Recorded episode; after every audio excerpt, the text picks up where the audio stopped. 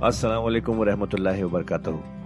ख्वातीनो हज़रात, आपका कुरान की तफसीर में खैर मकदम है। अल्लाह ताला ने हमारे नबी पाक सल्लल्लाहु अलैहि वसल्लम के ज़रिए एक ऐसी नेमत, एक ऐसी गाइड अता की है, जो हमारी ज़िंदगी को अल्लाह की राह पर चलाने के लिए काफ़ी है। और वो गाइड है कुरान मजीद। हम सब ये तो जानते ही हैं कि कुरान पढ़ना कितना सवाब का काम है, कितनी नेकियाँ मिलती हैं, और हो भी क्यों ना अल्लाह के अपने अल्फाज जो है पर क्या हमने कभी ये रुक कर सोचा कि कुरान को समझ कर पढ़ने की भी ज़रूरत है? इसलिए हब हब पर आपके लिए लेकर आया है एक ऐसा पॉडकास्ट जो कुरान की तफसीर समझाने में मदद करेगा। इस पॉडकास्ट का नाम है तफसीर कुरान विद डॉक्टर इसरार अहमद। तो आइए हम सब मिलकर डॉक्टर इसरार के ज़रिए की गई इस कुरान की तफसीर को सुने और अल्लाह की राह पर चलने का वादा करें। बाबुल कौम का याखुदू में अहसन है इसका जो बेहतरीन रुख है, उसको इख्तियार करें। सऊरी कुम दारल फासिकीन, अन करीब मैं तुम्हें वो घर दिखा दूँगा, जो इस वक्त फासिकों के कब्जे में है। यानी यहाँ जो कुछ हुआ है, कोहतूर जो है वो समझ लीजिए कि वो सिराई पेनसुला का जो साउदर्न टिप है, वहाँ पर है तकरीबन कोहतूर। तो गोया के खलीज स्वेज को क्रॉस किया, या कहीं से किसी झील को क्रॉस करके मिस्र से आए सिराई पेनसुला में। फिर यह कि खलीज स्वेज के साथ साथ होकर साउदर्न टिप तक पहुँच गया पूरा काफिला। यहाँ पड़ाव रहा इनका तवील अरसे तक, और यहीं पर फिर हज़रत मूसा सलाम तलब किए गए तोहे तूर पर। वहाँ से अब वापस आ गए। अब इनसे कहा गया कि आगे बढ़ो, और खलीज अकबा के साथ साथ होकर उदाहनी जो है, फाड़, खाड़ी जो है रेड सी की, उससे आगे बढ़ो और फिलिस्तीन में जाके अब तुम्हें जंग करनी है। तुम्हारा वो मुल्क जो है, जो तुम छोड़कर आए थे तकरीबन जो समझिए कि सात, आठ सौ बरस पहले या इसके आसपास, अब उसके ऊपर कब्जा है मुशरकों का, काफिरों का, जाहिलों का।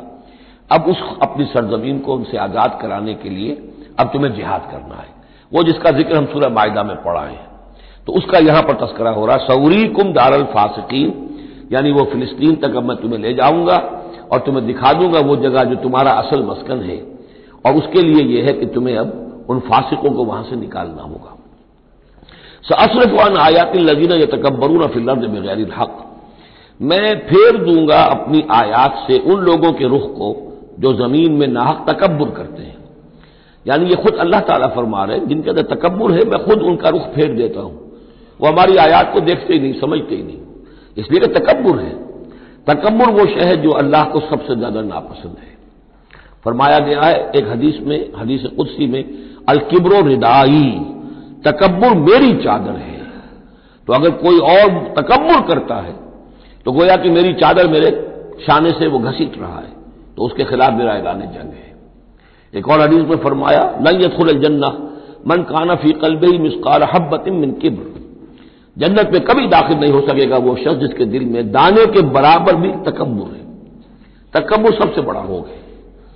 तो जिन लोगों के अंदर तकबर है हम उनका रुख फेर देते हैं अपनी आयात से। हम उन्हें इसका अहल नहीं समझते कि वह हमारी आयात को समझें और देखें।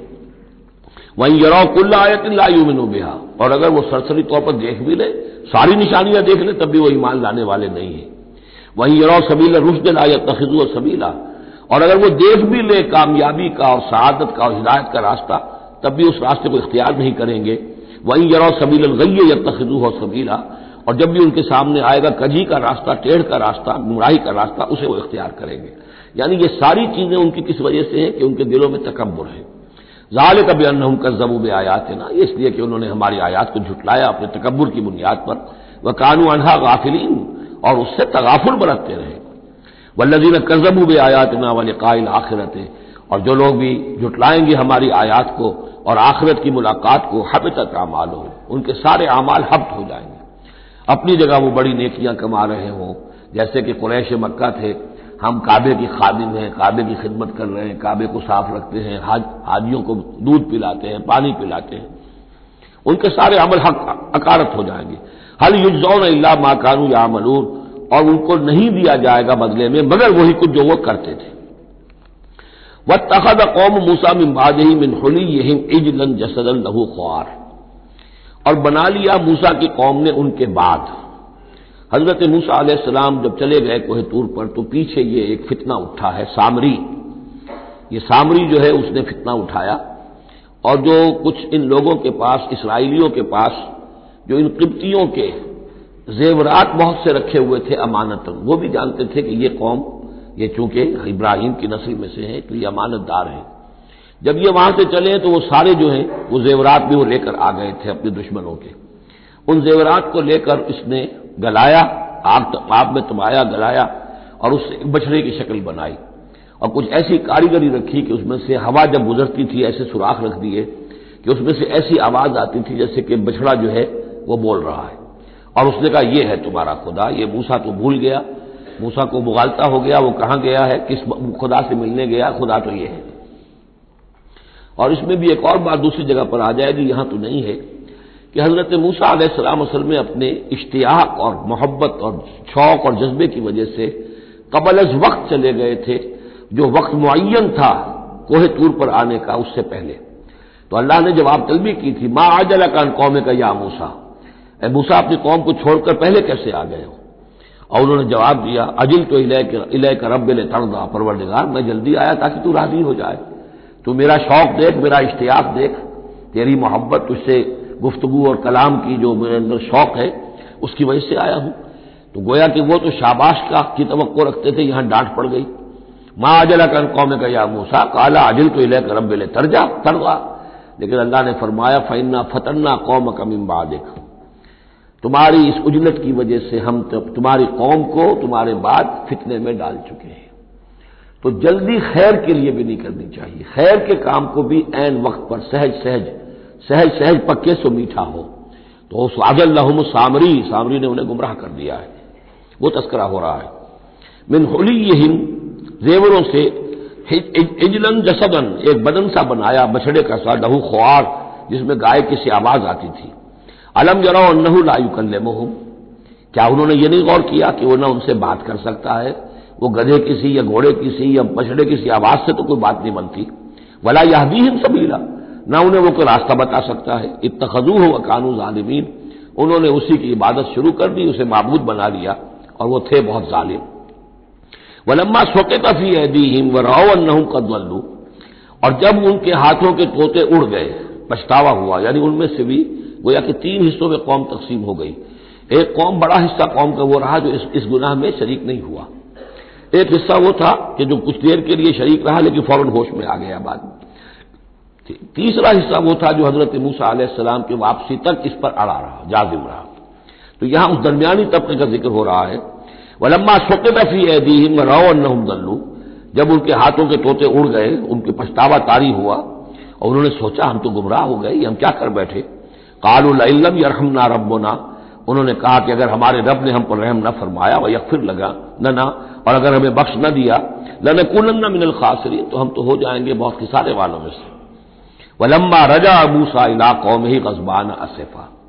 तो जब मूसा लौटे अपनी कौम के पास, गजबान असफा, गजबान ये फालान के वज़न पर, रहमान के वज़न पर, निहायत गजबनाक। हज़रत मूसा आसलाम का मिजाज भी जलाली था।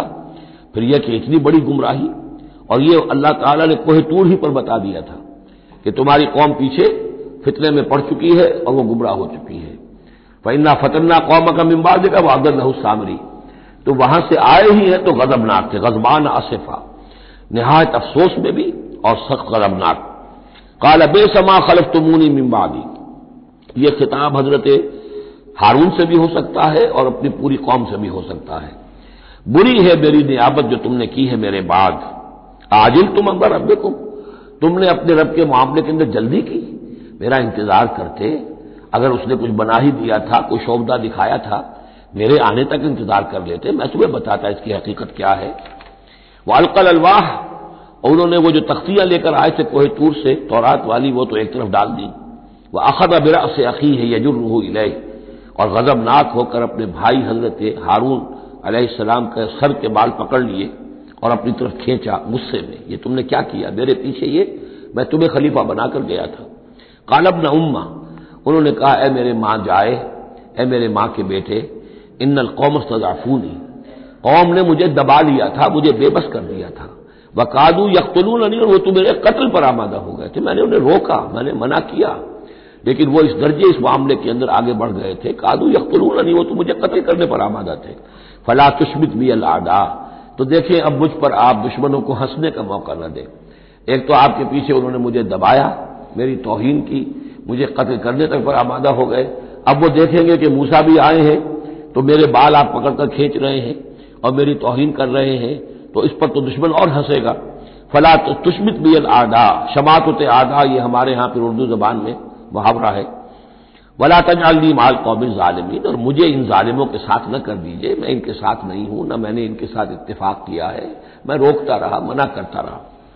काल रब फिरली वले अखी, अब हज़रत मूसा ने दुआ की अल्लाह से, परवरदिगार, बख्श दे मुझे भी और मेरे भाई को भी। वादखिलना फ़ी रहमत का और हमें दाखिल फरमा अपनी रहमत में वान हम राहमीन। और यकीन तू है तमाम रहम करने वालों में सबसे बढ़कर रहम फरमाने वाला। इन नजीन तखजुलजला सैनालहम गजम रबी अब यह फैसला उन्होंने दिया यकीन जिन लोगों ने इस बछड़े को अपना मबूद बनाया अनकरीब उन पर आएगा गजब उनके रब की तरफ़ से। गोया कि कतल मुर्तद की सजा जिसका ज़िक्र हम सूर्य बकरा में पढ़ चुके हैं। वह जिल्लत फिर हयात दुनिया दुनिया में जिल्लत भी आएगी। वह कजा लेकर नज़र मुफ्तरीन, और इसी तरीके से बोहतान बांधने वालों को, झूठ घड़ने वालों को हम जजा देते हैं। वल्लजीना अमिन सयात सुमताबू बिन बादहा व आमनु। अलबत् जिन लोगों ने कुछ देर के लिए यह गलत काम किया था, लेकिन फिर वो तौबा कर ली उन्होंने मिम्बादहा उसके बाद वह आमन और ईमान ले आए इन रब का मिम्बादहा गफूर रहीम। तो यकीन इसके बाद आपका रब जो है गफूर और रहीम है। जिनसे आर्जी तौर पर यह बात हो गई थी, फिर उन्होंने तौबा कर ली। उनके लिए तो मकफरत है, अल्लाह ताला माफ़ फरमाएगा गफूर और रहीम है। अलबत् जो अब तक इस पर अड़े रहे हैं, उनके लिए यह हद जारी की जाएगी। ये बिल्कुल ऐसे ही जैसे सूर्य मायदा में हमने पढ़ा है, मुहारबे वाली आयत में, कि अगर कोई डाकू है राहजन है, कोई मुल्क के अंदर फसाद मचा रहे हैं तो अगर इससे पहले कि तुम उन पर काबू पाओ, अगर वो तौबा कर ले तो फिर उनके लिए मामला और होगा। फिर उनके साथ नरमी भी हो सकती है, माफ़ भी किया जा सकता है। लेकिन अगर काबू पा लो तो फिर उनकी सजा बहुत सख्त है। लेकिन काबू पाने से पहले तौबा कर ले तो उनके लिए दर्द इसी तरह यहाँ मामला है। वह लंबा शकत मूसल गजब।